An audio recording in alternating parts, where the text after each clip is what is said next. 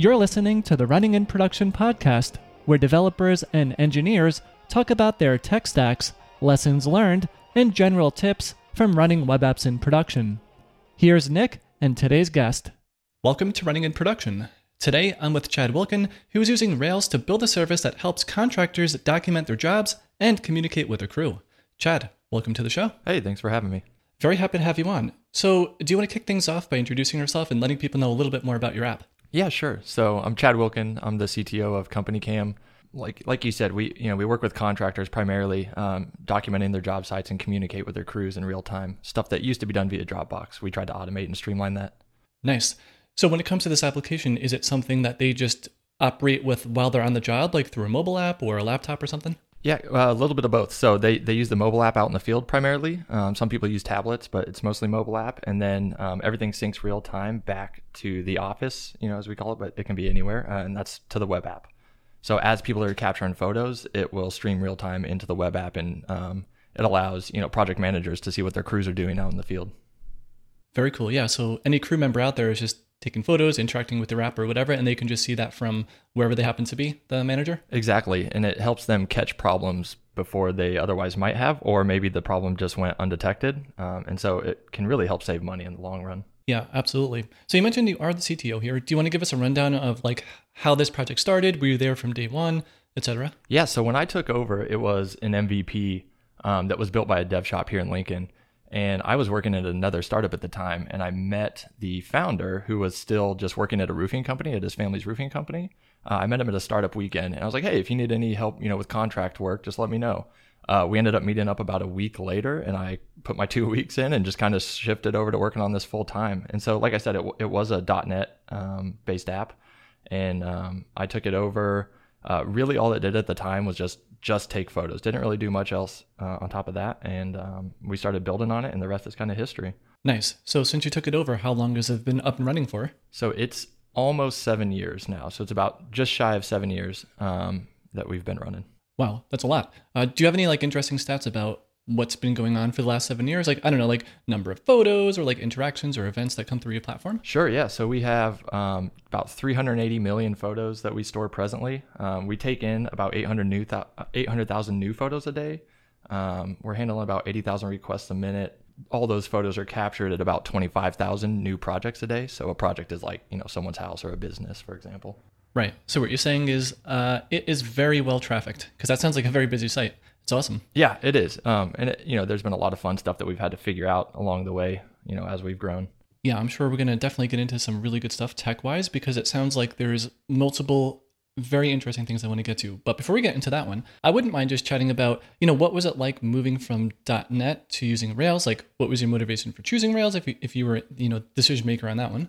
Yeah, so uh, I, I I knew .NET and I was okay in .NET. It was you know ASP um, what is it ASP.NET MVC I think four at the time.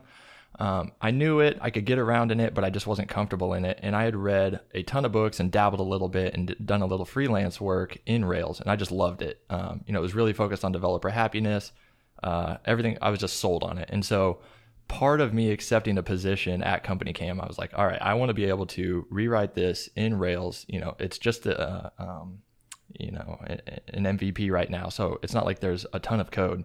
And so what we actually did was we rewrote the API um, in Rails, and so Rails connected to the existing um, SQL Server database, and that was a little bit of a challenge, but I was able to connect to the SQL Server database using Rails, and then we just in one swoop, we just moved everything over to the Rails API and left the web app running on .NET. But that was just using, you know, that was just connecting to the API as well. So it was pretty seamless, honestly.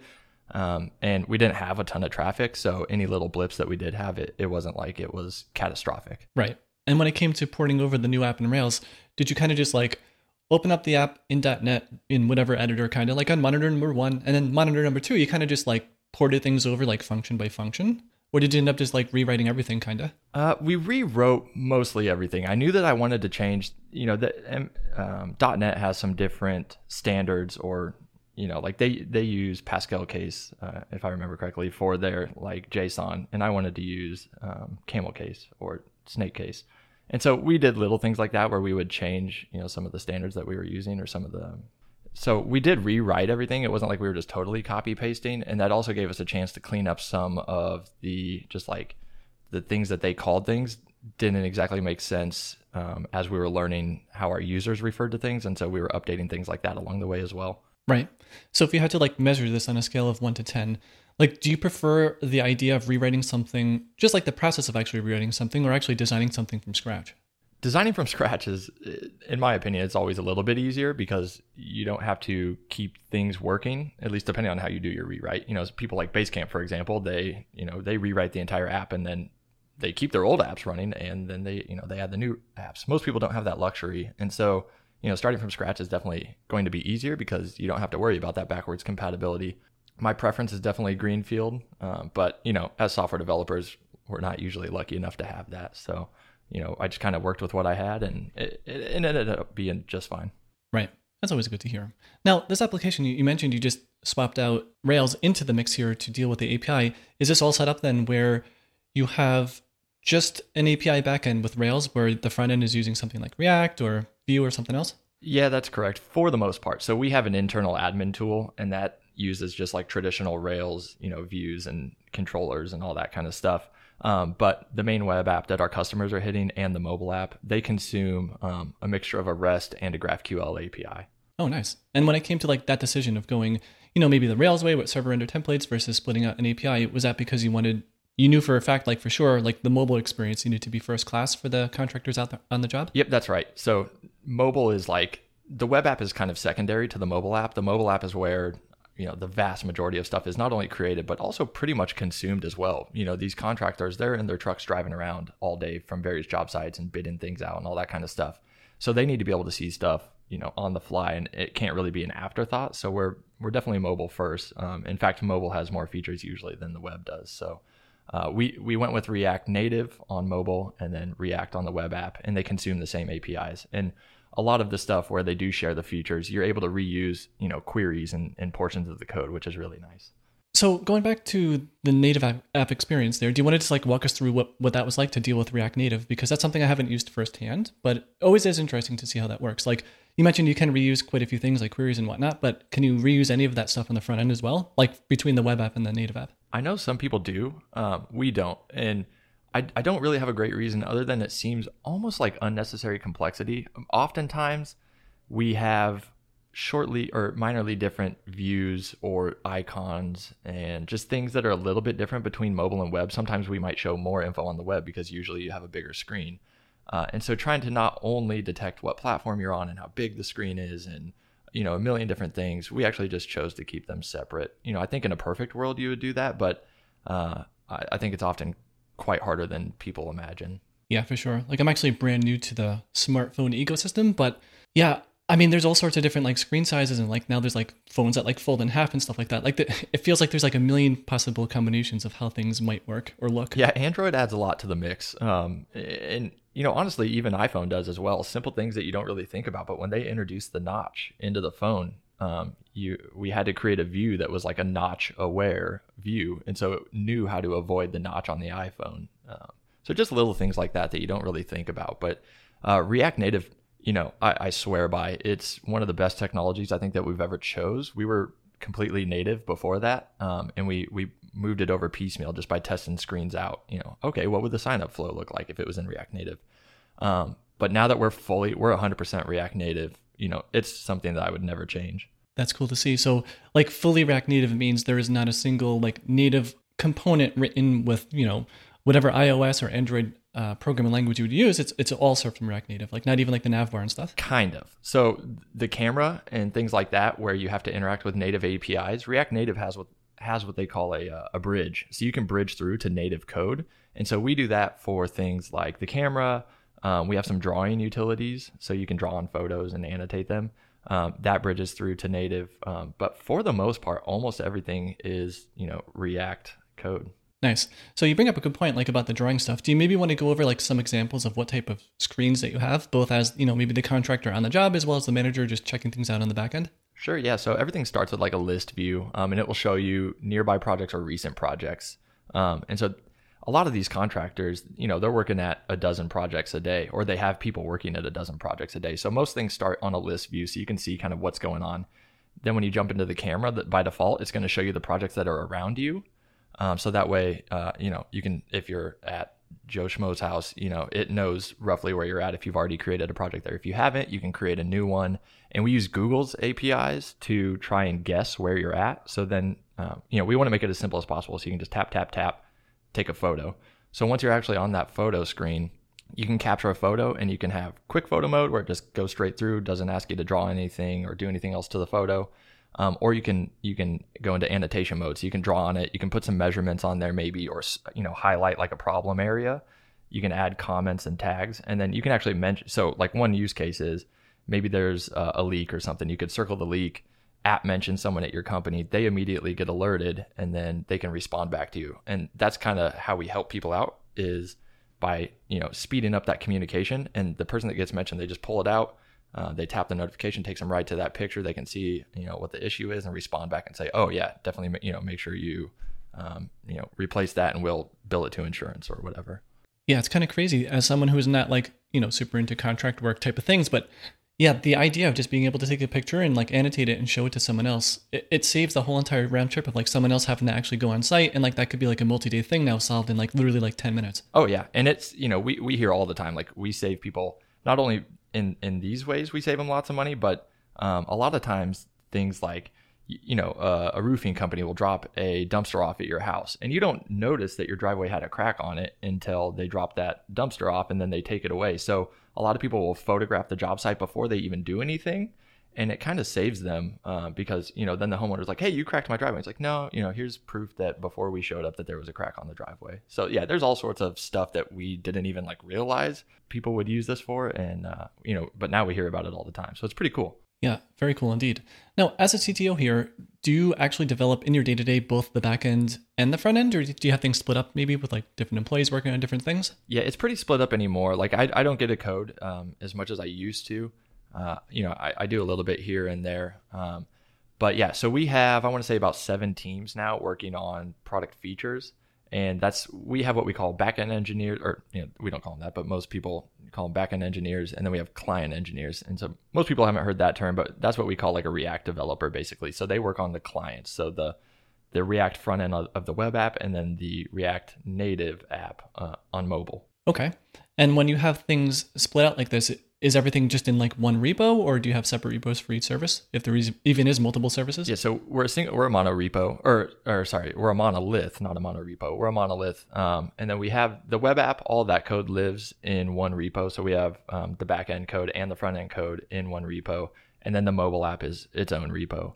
We do have a few other repositories that get pulled in um, like we have like our own event tracking library uh, things like that get shared between native and the React front end. And so that's another repo um, that we have as a sub module that gets pulled into both of those as well. Okay. And then for the Rails side of things on, on the back end, do you want to maybe go over like some specific Rails features that you might be using, like, you know, Action Cable or like maybe uh, Active Job and whatnot? Yeah, sure. So uh, the you know the Rails ecosystem we we're using less and less of um, anymore. Just as we've grown, we've you know a lot of the Rails standards haven't really worked too well for us, um, or they haven't scaled with us, I guess I should say. So we use the interactor pattern. It's a gem as well with the same name, uh, and that's where we isolate almost all of our business logic. Um, and then on top of that, we use Wisper instead of active record callbacks. And so when you call an interactor, for example, it can publish that something happened, and then Wisper will handle that either synchronously or asynchronously using Sidekiq. So we use Sidekiq and Active Job um, as well. Okay. Do you want to maybe go over a couple of examples of, you know, some shortcomings you might run across using uh, active record callbacks to move to Wisper? Like, I haven't used that one firsthand. Like, what did you run into where you're like, oh, we actually need like a third party solution for this? There was a lot of times where you would do something and, you know, it might be, you know, after commit, run this callback on create, for example. And then, and then it's on create, but if it's, if it has this attribute and we, we started hitting more and more of those just because we have somewhat complex workflows where it made sense for us to choose in each interactor if we wanted something to happen or not. Um, and the interactors are heavily reused, so it's it's not like we have to remember to publish these events in a whole bunch of different places. And, and for us, it just it just greatly simplified things. Like you can go into an inter, into an interactor, see what event it publishes, and then you can see anything that's subscribed to that event. Um, so it's actually pretty simple. Um, it sounds a little more complex, but we had so many like conditional callbacks that it was just kind of callback hell for us. Right, and this this gem entirely fixes that. Then, I mean, it, it sounds like it gives you more functionality to where you can cleanly. I don't know if you would associate them as like where conditions on your callbacks, but something like that, right? Like on create where like the username equals this or something. Exactly. Yeah, that's exactly right. Okay, cool. And then also just like on the topic of the backend with Rails stuff, do you run the latest stable release of Rails or something else? We're on 6.1 for Rails, and then we run 2.6 Ruby. So we have a little bit of room to grow on Ruby, but um, that one we're, we're in the process of um, we'll go you know i'm sure we'll go into this later but we're in the process of changing how we deploy and so we've kind of paused doing major upgrades on ruby for the moment Okay. And then have you been keeping tabs on the upcoming Rails 7? I only bring that up because I think the bare minimum now is going to be Ruby 2.7. right yep so we definitely have to catch up pretty quick i'm not too worried about it we're almost there with those changes i was talking about but yeah we've uh, we've been keeping an eye on some of the newer features that Rails 2.7 is going to add, and uh, a little bit excited for some of the things like encrypted attributes and things like that. Yeah, that's definitely, I don't know, I don't want to say, oh, it's a game changer, but that definitely is going to make things quite a lot easier to deal with certain types of clients where they want everything encrypted at rest. Like doing that by hand was just extremely difficult. Yeah, definitely. Especially things like that you don't think about too. Just we have, for example, integrations and storing those API keys. If you can just do that very simply and you know it's built into the framework, it, you know you can rotate the credentials, all that kind of stuff. Um, that's just going to be so much easier.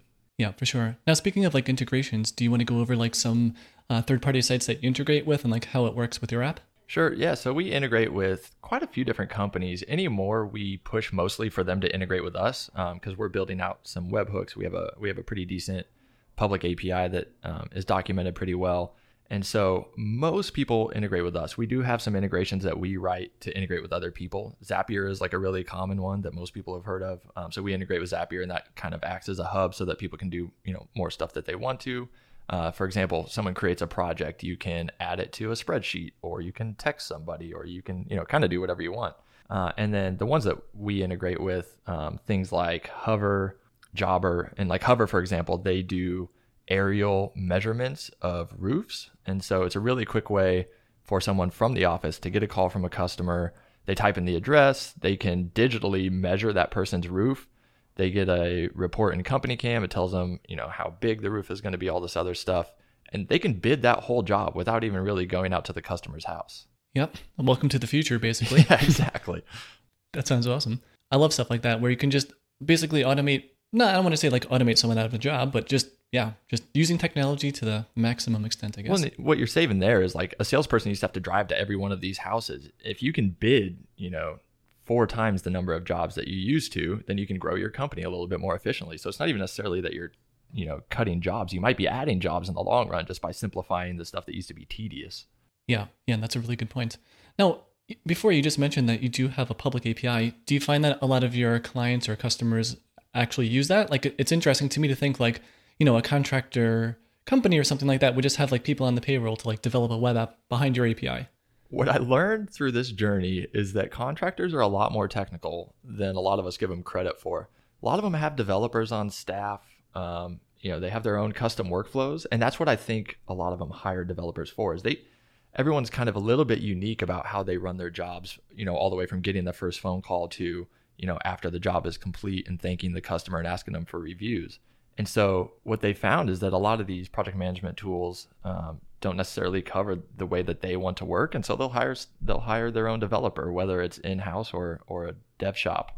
Um, and so yeah, we actually do get uh, quite a bit of custom integration with our clients. Interesting. Do you want to go over like some? You don't need to get into like specific clients of who who is interfacing with your API, but like maybe like the types of apps that they're building, like custom workflows, and It's yeah, maybe also just touch base a little bit on, um, yeah, just like how you treat your API. Is it like on the same level as Stripe, or like you have you know really good documentation and like a client SDK SDK for different languages? yeah, Stripe's definitely like the uh, you know the mecca that everyone's shooting for. That's they're they're really good though, so it's really hard to keep up with them. But uh, we you know we use README.com um, to help document it, and that works really well. To you know to enter or to answer the first question, uh, a lot of the people that are that are building apps, it's mostly project management tooling. Um, so you know it's they get that first phone call, like I was saying, that whole flow I kind of told you about. Um, they're writing their own custom project management tools. I would say that's probably 90% of it. And the rest is a lot of custom backups. So, you know, not everybody trusts you know startups, and so they'll have it where every day they're they're kind of syncing all their photos back to their own service, for example. Um, but yeah, we use OAuth 2.0, the code, you know, the code flow. So they'll they'll click on integrate. It will take them to Company Cam. They sign in, you know, accept it.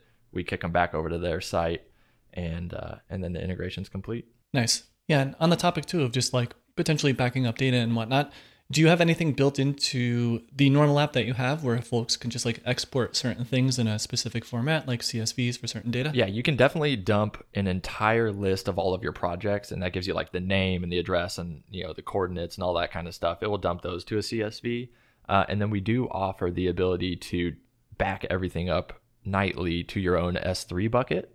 So if you you put in you follow some steps, put in your credentials, and then every night we run a sync job and just push all your photos to your S3 bucket. So that way you have them if you should ever want to leave us or whatever. You know, we don't want to hold data hostage. Yeah, that's really cool to hear. Like I love it when companies go the extra mile. Like actually I think you might be the first person on the entire show where yeah, not just exporting like to a CSV or whatever, but like actually offering to dump everything to an S3 bucket. It makes it super easy to, you know, maybe folks like me who are like super paranoid about that stuff. It's like you can't make it any easier to back up uh, what's there. And that's really the goal. You know, like if we're doing our job as developers, it should be a you know a pleasant experience. People should want to pay to use your app, and so you shouldn't like only have them using your app just because that's where their data is and it's impossible to leave. Uh, and so we try to go the extra mile, you know, wherever we can and within reason, you know. But for us, it's made a lot of sense. Right. And when it comes to features like that, like, you know, dealing with backing things up to S3, like, do you have a specific team who just deals with those type of like integration type of things or no? We do have an integrations team. Um, they, they didn't write the S3. So I actually wrote that one a couple years back now. But uh, yeah, we do have an integrations team. And, and I suppose if something were to go wrong with it, they would probably be the ones that would have to fix it. Right. So before we move on and talk a little bit more about, you know, other things that are a part of your tech stack, like databases and, and, things like that, do you want to maybe just rattle off a couple of useful gems that you might have used besides the two that you mentioned before around like callbacks? Sure. So Wisper is a great one. Um, you know, I know I said that one, but that one's fantastic. Um, let's see, you know, Devise we use pretty heavily. Um, we have a little bit of custom integration with Devise. We've tried a couple of the dry-rb gems, but quite honestly, I love the Virtus gem. It's it's no longer maintained, but um, it works really well for us, and uh, we use that for building custom input objects. Um, and so it has like attribute validation and coercion and stuff like that. And so I really love that one. Nice. And then for like, you know, you mentioned you are dealing with tons of photos being uploaded on a regular basis. You know, that that does each one of those uploads end up hitting your Rails backend? It does. Uh, kind of. We don't process it on the Rails side, but we do. It, it is uploaded directly to S3, and then that URL where it was uploaded, the, the object ID is pushed to our API. And then we pull that down and we extract a little bit of information out of the photo. So we read the EXIF and we pull GPS coordinates and when it was captured and some other stuff.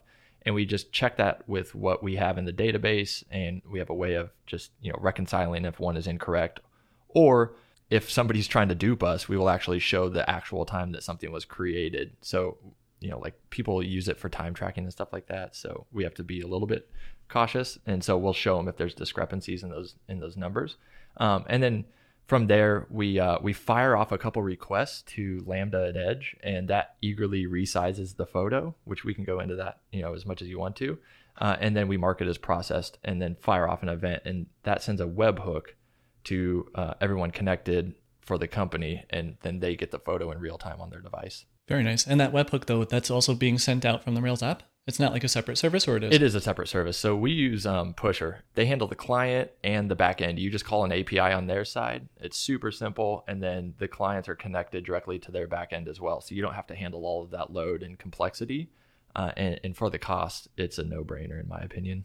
Right. It's one of those things where you add the Pusher gem, and you basically write like three lines of Ruby to to push a website. That's that's exactly right. And we actually use it with GraphQL subscriptions as well. They have a pusher integration, and so it it's you know served us double fold. Yeah, that's cool to see that you're able to leverage like third party services like that one. But yeah, maybe we can go a little bit into detail about that Lambda that you have set up there. Is that just more Ruby code that you've written to process the images to make thumbnails and whatnot? That one's actually JavaScript. Uh, but yeah, it, it, uses the I believe it's the Sharp package, um, and so Lambda at Edge is kind of cool because you can intercept a request at four different points. And so we're able to check when the request first comes in if it's already been um, resized and and cached.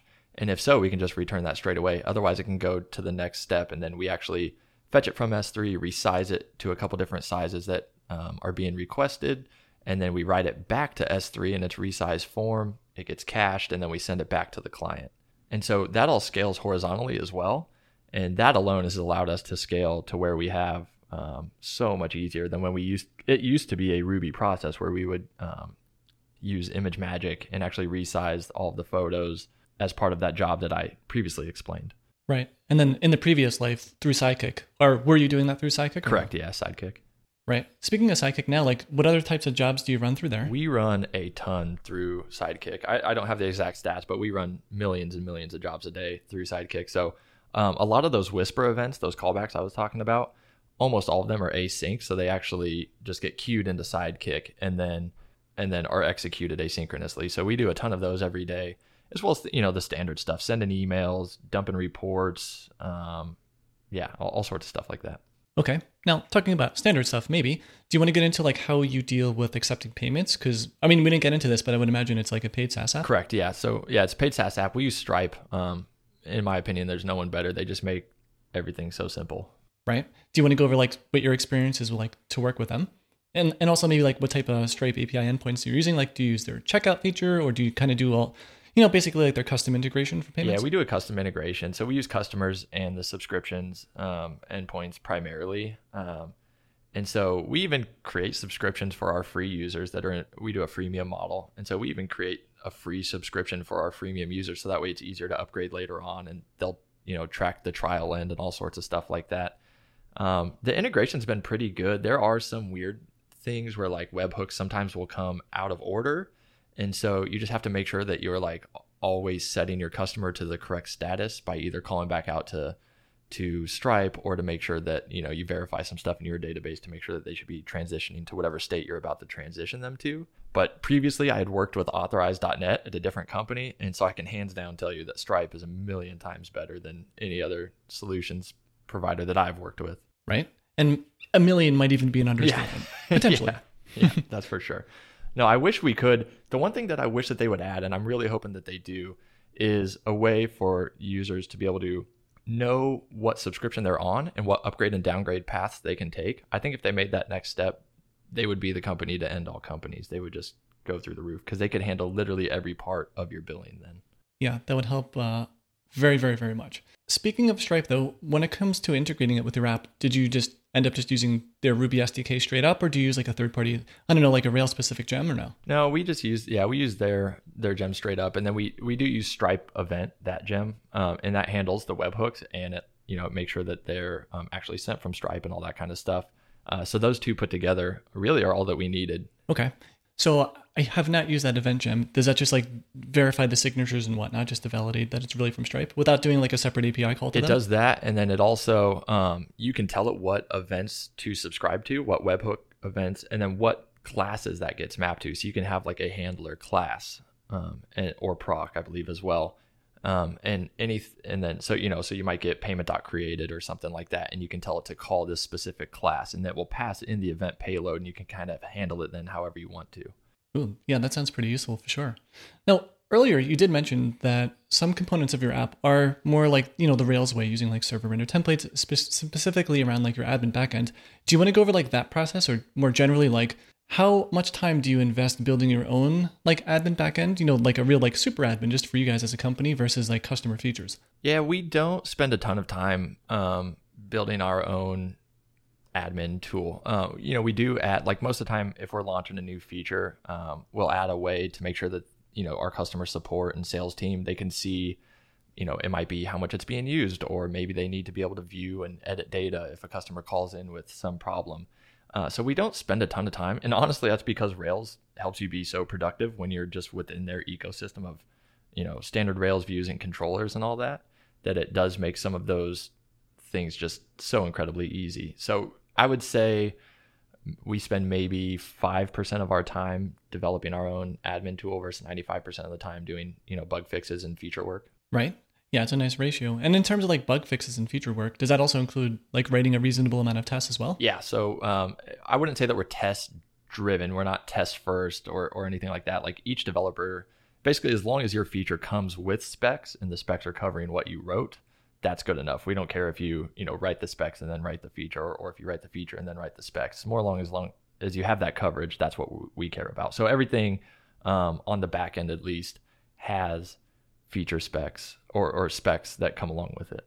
Okay. And then in terms of just like, you know, preventing bugs, hopefully during the deploy process, which we'll definitely get into more details about later, but in development, like when someone pushes up a new, uh, potentially a new feature branch or something like that to open up a PR, do you then just have other folks look at that? Yeah. So we have like a code yep, review. Exactly. We do code reviews through GitHub. Um, and each, in order to merge into main, you have to be able to, uh, or you have to have one approved um, code review, as well as all of the specs have to be green. Rubocop has to pass, um, and, and yeah, I believe that's it. Okay. And in terms of like Rubocop, do you use the default configuration or do you have a, a custom config for we have a little bit of custom config. We use most of the default stuff. Off the top of my head, though, I couldn't really tell you what we've customized. It's just, there's a handful of rules in there for things that are just, I think, more from when it was mainly just me working on it, where my preferences that have kind of just held over now and no one's really complained about. So right. Yeah, it's always fun when, we, when you get to make those decisions, and then when someone asks, you're just like, "No, that's what Yeah. I did," and it's going to be like that no matter that's what. exactly. Uh, but on the topic of like linting, though, do you do any linting work on the front end as well, like using ESLint or something Yeah, else? we use ESLint, and that yeah. Thank you for reminding me. That's the other one that has to pass it. Anything that gets changed um, as part of your commit will get run through ESLint as well. Um, so we haven't always had that in there, and so it's only checking files as they're being modified. Um, so that way we can catch things, you know, as we're changing them. Right. So before we go on to just going over the tech stack stuff, do you just want to round things up with like giving us like a maybe a high level estimate of how much code do you think you've written on the back end versus the front end? Because it's always super interesting to hear about these apps that are split up. Yeah, we've written. Um, you mean like as far as like lines of code? Yeah, or maybe module counts. Like doesn't need to be super specific. So yeah, I ran this about a week ago, but we have about 115,000 lines of Ruby code, uh, and that's just application code, and then 75,000 lines of JavaScript on the web, and 84,000 lines of JavaScript on mobile. So it's it's pretty hefty. Yeah, for sure. Well, it's also seven year old application, Right, so right. Yeah.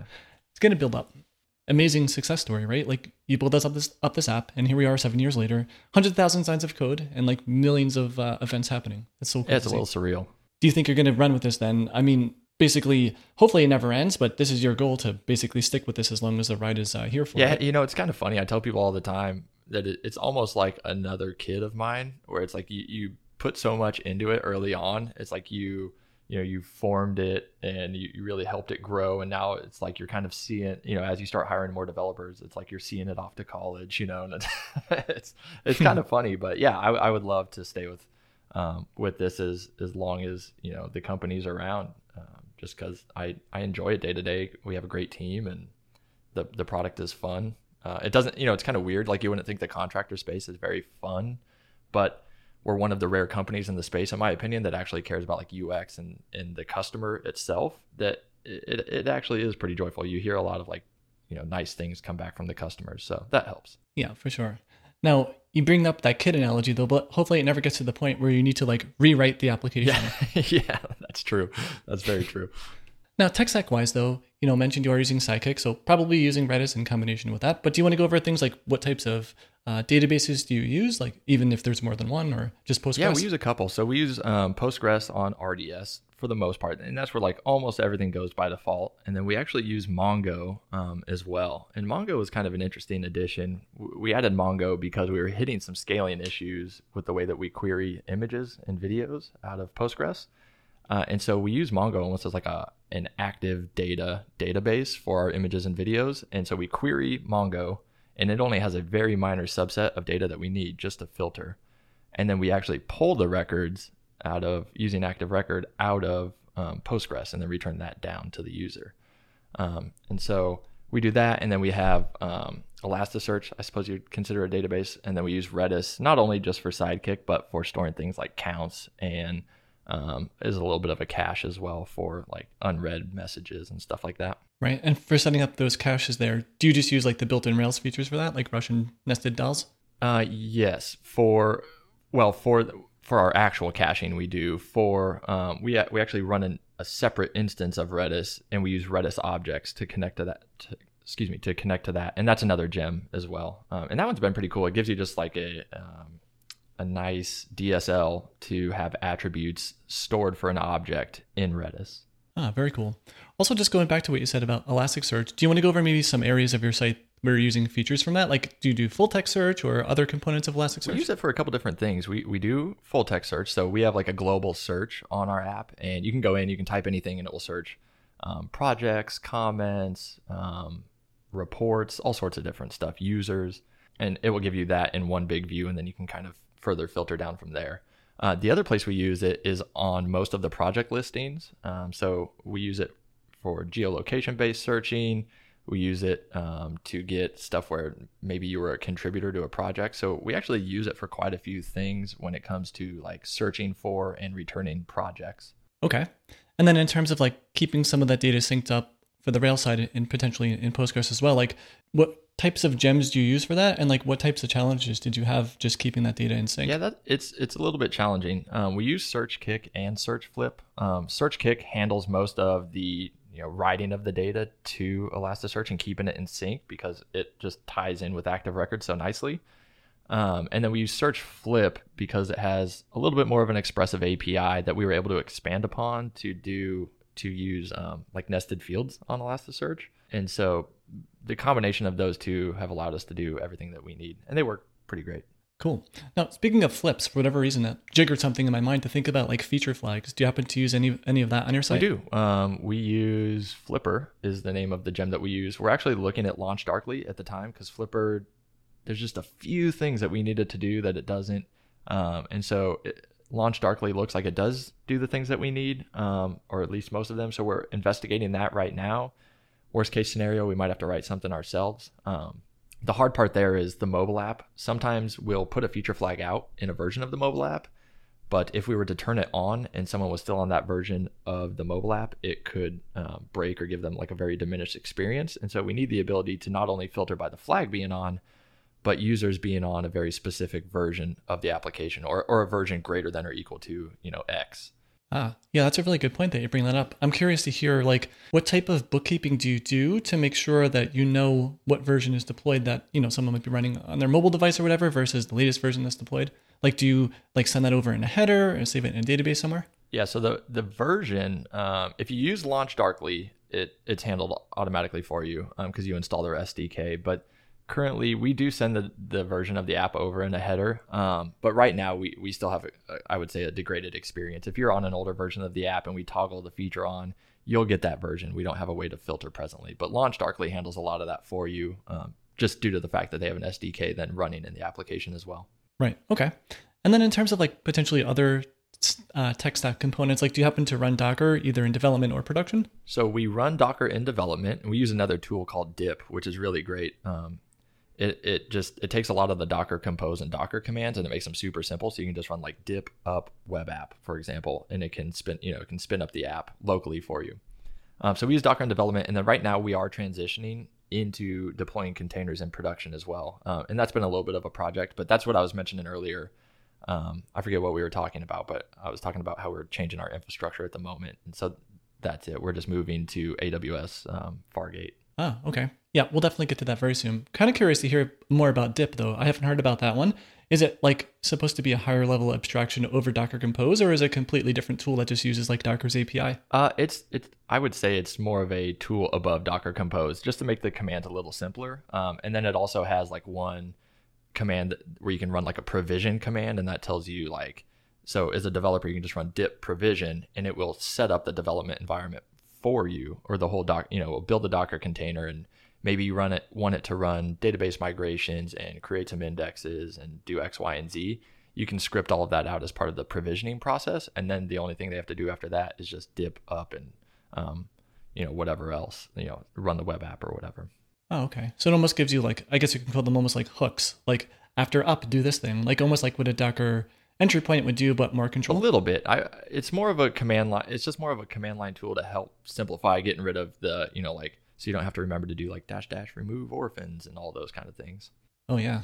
Dash dash remove orphans. Yeah. Got to do it pretty often once in a while. Okay, so yeah, would love to talk a little bit more about how you have things deployed. Maybe you can start off like what your current infrastructure is like at a high level, and then like what you plan to transi- transition to. I know you mentioned Fargate, but maybe you can walk us through like you know the hows and the whys. Sure. Yeah. So right now we have we have an application load balancer, and then behind that it hits Nginx. So our SSL terminates at the load balancer, hits Nginx, and then Nginx in turn um, routes that traffic to our web applications. And we right now we have, I believe, just three instances. We're running um, the M4 10x large, so we run three of those, and th- those are beefy machines. Sorry to interrupt, but I know they're definitely big boys. But uh, how much memory and CPU do they have roughly? They have Do you know? 160 gigs of RAM and 40 virtual CPUs, so it's it's a big machine. Yeah, for sure. Because I was like, whoa, like thinking like only three machines and all of that workload, but now I understand. yeah, yeah, exactly. For us, it made more sense. We used to have smaller machines and more of them, and it actually, I believe, cost wise and just efficiency, it it actually worked out to go with fewer large machines, and then just run a bunch more workers. Cool. So sorry to interrupt. No, you're fine. Go yeah, on. yeah. So, um, so then we have the web app, and then the web app and our workers communicate via Redis. So, you know, any job that gets pushed into Redis will then get picked up by the worker servers. Um, and so the worker servers are kind of isolated by themselves. Nothing really has like an interface to them. Uh, we have, and then the web app obviously can reach RDS, um, like I said, Redis, uh, Elasticsearch, all those other things um, are really only accessed directly from the web app um, backend. Okay. Now, for all these servers that you have set up manually, do you want to go over how they were set up? Like, do you just SSH in there and like run some commands, or do you have it like set up with maybe Ansible or other configuration management Yeah, tools? so I knew early on that we wanted everything to be automated. So originally everything was automated with Chef. There was a great book. I can't remember the title of it, but I think it was like uh, rail running Rails in production or something like that. And the guy told you how to set everything up and use Chef and all this other stuff. I liked it, but I didn't really like Chef. It just had kind of a weird API, and I just wasn't a fan of it. So we switched over to Ansible, and that's what we're still using to this day. Um, so yeah, we, we use Ansible to configure everything, and then we use Capistrano to actually deploy the app.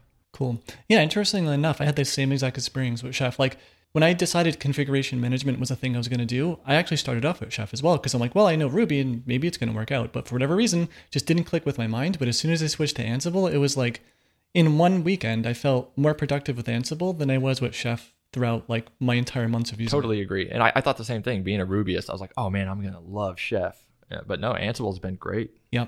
It's also pretty cool to see you differentiate the idea of provisioning a server, like using Ansible, but then also deploying the application. Because I'm also, I feel the same way. Like in my mind, those are two completely separate things. Like, yes, I'm going to use Ansible to set the machine up so I can deploy to it, but the actual deployment step is a totally separate thing. Yeah, and we actually go a little bit further too. So we use Capistrano to even configure stuff that the web application needs. So not like packages or things like that, but log rotate, for example, because in my mind, it's like the the the deployment process knows about the application, and that's okay, and it knows about the requirements of the application, uh, and so it knows what logs it might write and other things like that. And so um, we actually took it one step further um, and, and, and do a minor configuration that pertains specifically to the application as well using Capistrano. Okay. And then for things like log rotation, as you transition to the new infrastructure with like Fargate, are you sort of kind of rethinking how you might handle logging in general, like making sure you don't log to disk, but instead to standard out, and then like letting other tools deal with that? Yeah, so that's part of some of this new discovery. Um, right now, we log to we log to disk, and then Datadog syncs it over. Um, I honestly don't have the answer to how we're going to do that with with containers. It still may just be um, you know tailing standard out and piping that over to Datadog. I'm not 100% sure on that part yet. Right. Yeah, there's lots of options with that one. But before we maybe even talk about that, when it comes to these servers here, do you want to go over what Linux distro that you chose? Yeah, we use Ubuntu, um, and I don't, I can't even remember the exact version we're on. I think we're one major version behind right now, or one LTS version behind right now. So we actually got to get caught up. But like I was saying, since we're moving over to containers, and the containers we're using the most recent versions of the distro, um, and so we just haven't, you know, updated yet. Right. Now, when you do move over to using containers with Fargate, do you plan to use ECS or EKS? That's like basically managed Kubernetes or like their own ECS. Yeah, we're we're using ECS, um, and I this is where it gets a little bit outside of like my knowledge zone. I actually um, I brought in some we hired DevOps people just because I knew or infrastructure people. Um, just because I knew that this was like a little bit beyond my capabilities, and it's something where we need people focused on it heavily, uh, and so uh, this is where it gets a little bit outside of my wheelhouse. okay. And when you brought in those infrastructure folks, did you bring them in as like full time employees or just like contract? Yeah, full time employees. Uh, one and maybe it's like it's a little controversial, but I almost always try to hire rather than contract, even if it's harder to get the person or it maybe cost a little bit more. I just feel like everyone's incentives are aligned when it comes to like you know they want to keep their job and they have equity, for example. Uh, so it's in it's in their best interest to just make sure that everything is as good as it can be. Um, and I've worked with contractors in the past, and some are really great, but then you have others that are just there trying to you know do as little work as possible to get the paycheck. And so, whenever possible, I'm always trying to hire. Right. Yeah, it's a good point. That's like kind of a side topic. Like, I don't usually talk about that stuff on the podcast, but it's interesting because, yeah, I just started a full time position now at a company doing ops work where I spent the last two and a half years working for them as a contract worker. So I was just curious to see on your end, like, how that went. Yeah, it was. It wasn't too bad. Yeah, it was. Uh, you know, asking people questions about stuff that you don't really know can be challenging, but uh, I feel like we found some great guys right? Actually, maybe we could talk a little bit about that. Like you, you know, you say the ECS stuff is a bit out of your wheelhouse, but like, what did you end up chatting uh, with them about to determine like this is the solution that we're going to end up using in the end? Uh, we actually hit. It wasn't so much about what we chatted about initially, is that it was that we had a few issues in production where had it been a new container that was being deployed, it would have been solved. And I, from what I remember, it was we were upgrading a version, like a major version upgrade of Sidekiq, actually. Like half of the servers it worked okay, half it didn't, and but you didn't know that until like jobs started piling up and there was like some zombie processes and then the new ver- like it was just pure mayhem. And it was just because like it, even though we have most of the stuff automated there was minor differences between things on each instance of this on each server instance and so it was like okay it makes total sense for us to containerize and you know that if you can ship one thing that's built and if it comes up you know it's good. So that's when we started talking about containerization and ecs and those kind of things. Right. Yeah it's a great use case because i mean when you're dealing with millions of jobs a day like like mayhem is about the last thing that you want to have to yeah, deal with. it, that one was not fun. Yeah because i would imagine yeah, I mean, mayhem could be hundreds of thousands of jobs not processing, and I mean, I customer experience wise, like that could prevent people from continuing a membership, right? If that's like their first interaction with your exactly. site. And you know, even worse than that is like sometimes our our sales team will be on a demo, and then things go down, and they have to sit there and try to explain like, oh, this isn't very normal for us, and every, you know, I'm sure the people on the other line are like, yeah, sure, it's not, you know, but. Uh, luckily, we didn't lose anything that day. You know, it was everything was still being pumped to Redis just fine it was just the jobs processing them. So yeah, it definitely didn't look good for us, but we were able to get things back up and get it all resolved, and it, it worked out. But it's definitely more stress than was needed, and it can be solved. So why not solve it? Right. Now, speaking of Sidekiq, one more time here, we didn't go over this one, but do you happen to use the open source version, or do you use like the Pro or Enterprise Enterprise version? We paid it? for Pro. Um, I'm trying to remember exactly why. I think it's the they have on Pro they have the uh, safe push and safe pop from what I remember. So like on the open source version, when it pulls a job off, if the job or if the process crashes, that job's lost. Whereas on the pro version, I believe if the process crashes, the job isn't lost because it's still in Redis until the job checks back in and says, okay, now you can delete it. Right, which I think sounds like it would be very, very important to be why you didn't lose all those jobs when Mayhem struck because it was still saving Redis. Exactly. Right? Yep. And honestly, I just love supporting. You know, um, Mike. He, he's a he's put so much out there for free that you know that I think it's like 900 bucks a year that we pay. It's totally worth it. Yeah, absolutely. Speaking of which, like mental note, need to get Mike on the show here if he's interested because I'd love to hear how he runs like his own licensing server oh, and yeah. stuff. He's interesting would be fun. Now, on the topic of AWS here, do you want to maybe go over some specific AWS services that you're using? Like you mentioned, you know, using RDS for Postgres, and do you happen to also use like Elasticache for Redis or yeah, we else? do. We use Elasticache. We use their Elasticsearch service. Um, we almost anything that we can pay to have a hosted version of, we will, um, just because less headaches for us. You know, as long as that service is working as it's supposed to. So, but yeah, so we use S3, um, EC2, RDS. Um, we use their application load balancers. Um, we're getting ready to use, you know, ECS and Fargate, uh, and then um, we use like their, you know, simple email service. I'm sure there's a couple others others that I'm forgetting, but we use quite a few Amazon services. Route 53. Right. Yeah, I was just gonna say probably Route 53. Also, do you use uh, their CDN as well in front of S3? We do. Um, yeah, so we use CloudFront in front of S3, and and then like I was saying, CloudFront um, Lambda at Edge as well. Ah, right. Okay. Cool. Maybe now we can talk a little bit more just about like your overall deployment process. You kind of talked before about, you know, you, know, when a feature branch gets pushed or whatever, someone will do a code review. But do you want to walk us through like what it's like from development going all the way to production? Sure. Yeah. So you, you branch off of master and then um, you do your feature work, uh, you know, and that can take however long. Uh, and then you push it up, you get your code reviews, you test it on QA, um, which quick aside, we have a, a, a, nice little feature where if you add a GitHub tag, it will spin you up a whole QA environment. Um, so you can test your feature and our, our QA um, engineers can test it as well. And then once you have your code reviews, it, you know, QA gives you the thumbs up, uh, you merge it in. Then we have a tool called BuildBot. Um, and build we or a tool that we use we didn't develop it but a tool that we use called buildbot and you go in and you choose the production builder you just hit a button and then it deploys master out to production. Um, and it, you just get to sit there and watch and it will kind of tell you the status as it's going. Uh, and like i said that uses capistrano and Cap- capistrano um, you know compiles the assets and and up you know make sure that all the new gems are installed and all that kind of stuff as well. Okay. And that BuildBot tool, I haven't used it firsthand. Is that like completely separate from your CI CD pipeline? Like it's just like you need to push a button to do the actual deploy. It is. Yep. Yeah. We don't we don't automatically deploy. Eventually, that's where we want to get to. Um, we're just not there yet. So it is a separate tool. We use um, CodeShip for our um, our CI continuous testing, um, and then once everything's green there, then you can merge it in and, and use BuildBot, which is a separate tool. Right. Yeah, it's always interesting to try to go like full blown, you know, continuous deployment where really anytime someone pushes something, it eventually makes its way into production without any human intervention. But I'm curious also how this relates to you because we didn't get a chance to talk about secret management, but like a prime example of how completely automated deploys sort of fail is like when you need to go in there and, and, update, I don't know, like an environment variable, right? Maybe add a new one that your app references.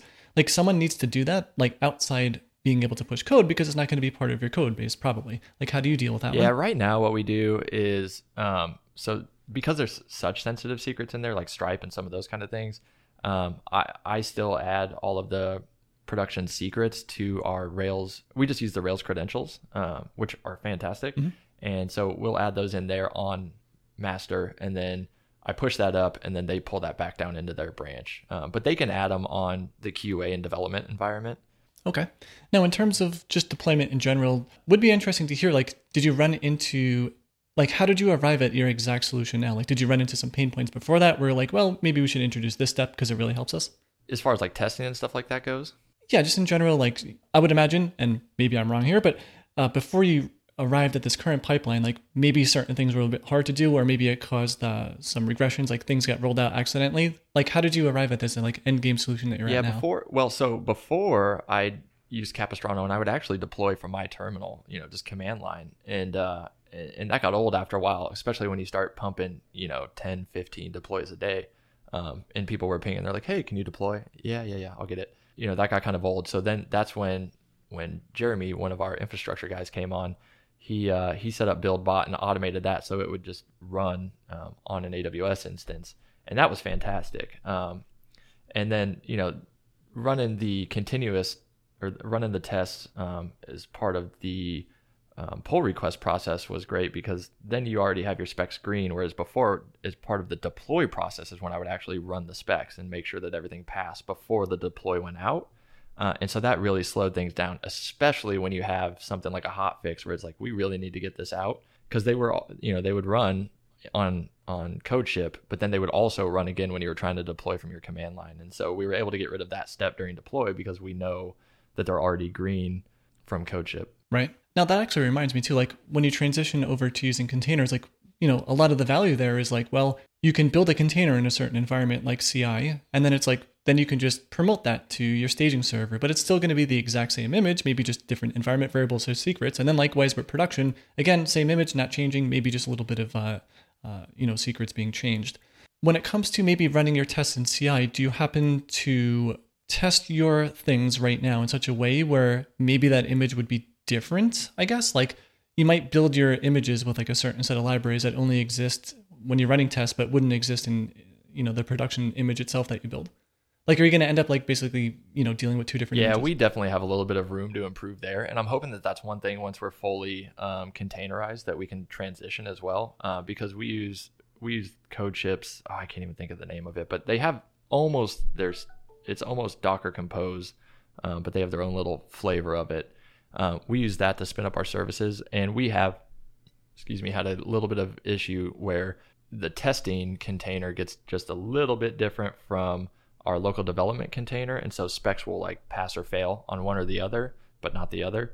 Um, and so that that's really hard to like debug as well. Um, so hopefully we'll be able to reuse our containers just all the way down the pipeline. But I still think that that's a little ways out still. Okay. And in terms of like just debugging in general, when it comes to all the developers that you have on your team, do you guys all use different operating systems based on personal preference, like Mac OS versus Linux or even WSL on Windows? So for the most part, I would say the vast majority are using Mac, um, Mac OS, and then um, we have a handful of developers that are using Ubuntu or a Linux distro. Um, and we haven't noticed anything significant, especially because we use Docker for development, um, other than the fact that Linux is way faster and doesn't resource hog like Mac Docker does. Yeah, that's always uh, definitely a pain point with macOS and Docker. For whatever reason, like the volume mounting is just so much lower. Yep. But price to pay, I guess, for the convenience of having containers and images. Now, on the topic of just like planning for maybe disasters or unexpected events, do you want to walk us through what it's like to back up all of your data, like on various different databases or any user uploaded files? Sure. Yeah. So we have so S3, um, we have replicate real time from US East One over to Oregon, and so that's happening every time that a new file comes in. It just automatically pipes over. Uh, and then as far as databases go, we have snapshots. You know, we we can restore to point like I want to say we have one second point in time recovery for like a week, and then after that um, it, it goes by day, um, but we have, uh, I want to say it's every six hours, we have a full snapshot done. Um, so we're pretty eager uh, about it. And, you know, just because losing data is like the ultimate no no. Um, so we go a little bit overboard on that. And then we also do, you know, offsite backups as well. Nice. And for those offsite backups, do you just like take a SQL dump, take the SQL file and put it somewhere? Yeah, exactly. Like outside of AWS? Okay. I'm curious though about those snapshots. Do you also go through the motions of maybe cloning the production database and then putting it into QA based on one of those. Yeah, we do that on a on a rolling basis, and they're actually improving that right now, where it will be just totally automated. Um, but right now, we do it about every six weeks, where we'll take a production snapshot and a Mongo snapshot, and then we um, restore those back to QA. And it's actually a little bit of a challenge because of the way I was describing that how we use Mongo. You actually have to kind of stagger them. One has to be a little bit older than the other one for it to work um, properly. Right. And on the topic of that, though, like when it comes to maybe developers needing to debug an issue, do they end up having like raw access to production data or does it go through some like redaction process where you might remove certain fields or anonymize them? So we don't we we anonymize some things. Um, for the most part though you have most you have most of the production data. And then if you need to actually like check data in production um, a lot of times like i was saying we have our own internal admin tool so you can get at it that way. Or we actually use Blazer in production as well. And so if there's like a query that you need ran, um, someone that has permission um, to access prod data, just you know unfettered, can go in and run that query and you know give you the whatever result you might need. Nice. And on that topic, are you looking forward to like the Rails 7 changes around that one, where you can have like a complete audit log around who might be running like a Rails console against a production yes, instance? that's going to be so handy not that we like and the thing is, is like it's not even like we don't trust people but it's just you you know accidents happen i've made accidents and i've accidentally like messed up billing before you know stuff like that and it's you just want to know like what happened and, and by who so that way you can just be like hey what did you run it's not a big deal but you know how can we fix this yeah exactly so it's like a way to reverse engineer the problem not so much like keep tabs on everyone because they're bad exactly people. yeah we have more important stuff to do than than keep tabs on that yeah for sure now in terms of just like overall, you know, keeping track of uptime and trying to avoid bad things happening, uh, where do you keep all of your logs stored? And also, do you have anything set up for like error reporting or notifications if something goes yeah, down? so we use Datadog for logging, uh, and they're pretty great. We actually use them because of a little hack for us personally. We have really big logs, and most places charge by size, but Datadog actually charges by uh, event or like number of logs. And so we we we dumped a Datadog, and we pay them about twenty one hundred bucks a month. Um, and and so it's not too bad for the volume that we do. And then uh, as far as like um, uptime and APM, we use Scout for that, and so they'll send us alerts as well if like the site goes down. Um, and then for error tracking, we use Honeybadger. Uh, they're like they're so cheap. They're like 200 bucks a month, but they are by far some of the best money that we spend. They'll send you, you know, alerts about new errors, recurring errors. After it hits like a new threshold, they'll check your site to make sure that it's up. I mean, it's just one of the best tools out there. Yeah, it's definitely brought up a lot in the podcast. I'm curious though, not because I don't think it's a bad tool, but did you end up comparing it to like maybe Sentry, like you know A versus B, and what made you you choose that I one in tried a end? few others and they were okay, but I don't know. I think I just got used to like the Honeybadger UI, the way it integrates with Slack, um, just all those things. Everything combined just made it enticing for me. It's not that those other ones are bad, you know, for example, but uh, it, it's just yeah, it was just the one that kind of felt right. Okay, and then in terms of like things like Slack, I'm curious. Do you have any of your apps people or regular developers there just being notified if certain things go Yeah, wrong? Yeah, so we have a couple channels in Slack. We have um, we have prod alerts, and that's where Honeybadger reports the production errors, and so you can click through and then see, you know, what where that where the error was happening, and you know, get some more context there.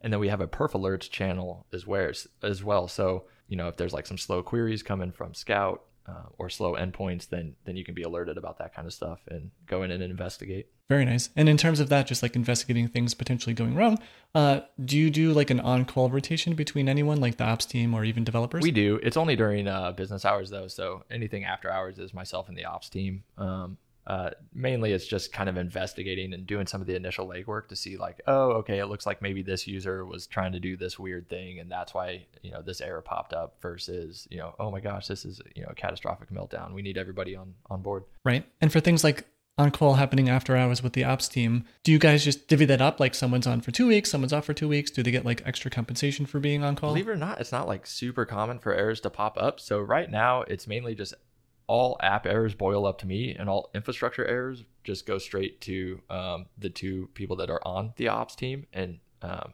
luckily, it doesn't happen like all that much. So we don't, yeah, we don't have any extra compensation or anything. Whenever we interviewed about it, people are all, people always said, no, I mean that's just kind of part of the job. So it is what it is, and so uh, that's just kind of how we treated it.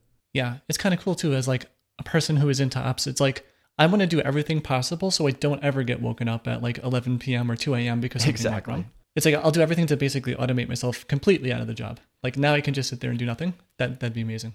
Yeah, for you to be as reliable as possible, or for your what you write to be as reliable as possible. Yeah, absolutely. So, Chad, it was really nice talking to you here. Do you want to go over some of your best tips and lessons learned from building out this platform? Sure, sure. Um, you know, one of the big ones is is like design patterns actually matter uh, a lot. I know that probably seems like intuitive, but having not having like a million of them and just having a few that everyone kind of knows are what you use in the app that really helps. Focus on efficient caching. You don't want to cache too much, but you also don't want to cache too little. So kind of finding like the right, the happy place, you know, for for how much caching you need is is really important, and that can save you a bunch of time and money. Uh, and then sometimes it's okay to say no, you know. So uh, external partners always ask for more. Um, same for you know, people, product managers, stuff like that. They're always asking for more. Uh, you know, try to try to help people out as much as you can, but sometimes uh, you know it is okay to say no. Ah, on the topic of that, when it comes to like customer feedback, like someone just reaches out to you and asks for a feature, do you like run that through the whole company or do you wait until like X amount of people request the same thing? Like, do you have any systems in place for that? Like when to figure out what to Yeah, build? it's it's not perfect. So we have a product inbox channel in Slack as well, and so the people that are you know the customer support people that are working with the customers every day, they'll post the requests from customers in there, and sometimes you'll start seeing themes. And it's like, okay, maybe we should start investigating that, and that's where when a product manager will pick it up and and kind of take it and investigate it and you know push it across the line if it's something that we want to actually put into the application. Uh, but you know we, we have a good vision of where we want the product and the company to go and not all of those things fit in there you know like you might get a big enterprise request for example and it's like well that just doesn't make sense for us um, versus something where it's like oh yeah we never really thought about that that totally makes sense Right. Yeah, it's always an interesting like line to draw, even based on like saying the no, right? It's like this one really big enterprise client might might want to come at you with like a really beefy, you know, high five figure like annual thing, but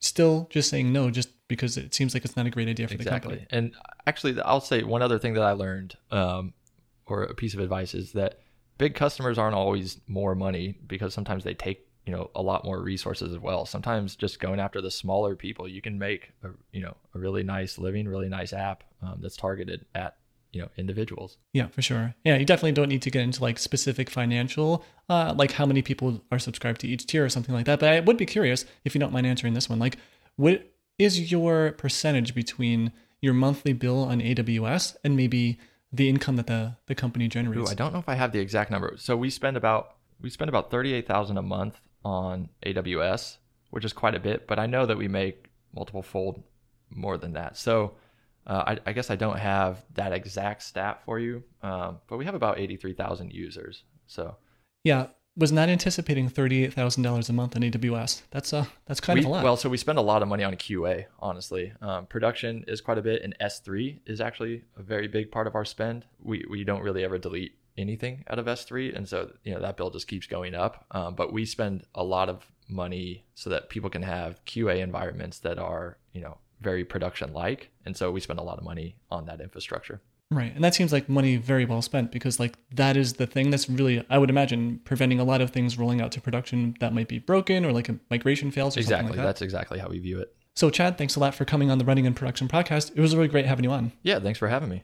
Yeah, anytime. So before we wrap this up, do you want to share any links to your site, Twitter, GitHub profile, anything like that? Yeah, I mean, if you just want to check out CompanyCam, CompanyCam.com, um, we're hiring for all positions right now. Uh, so if you're if you're looking for something, we're here. Cool. Yeah, I'll make sure to drop links to that in the show note. And on that note, to everyone listening, thanks for tuning in, and I'll see you in the next one.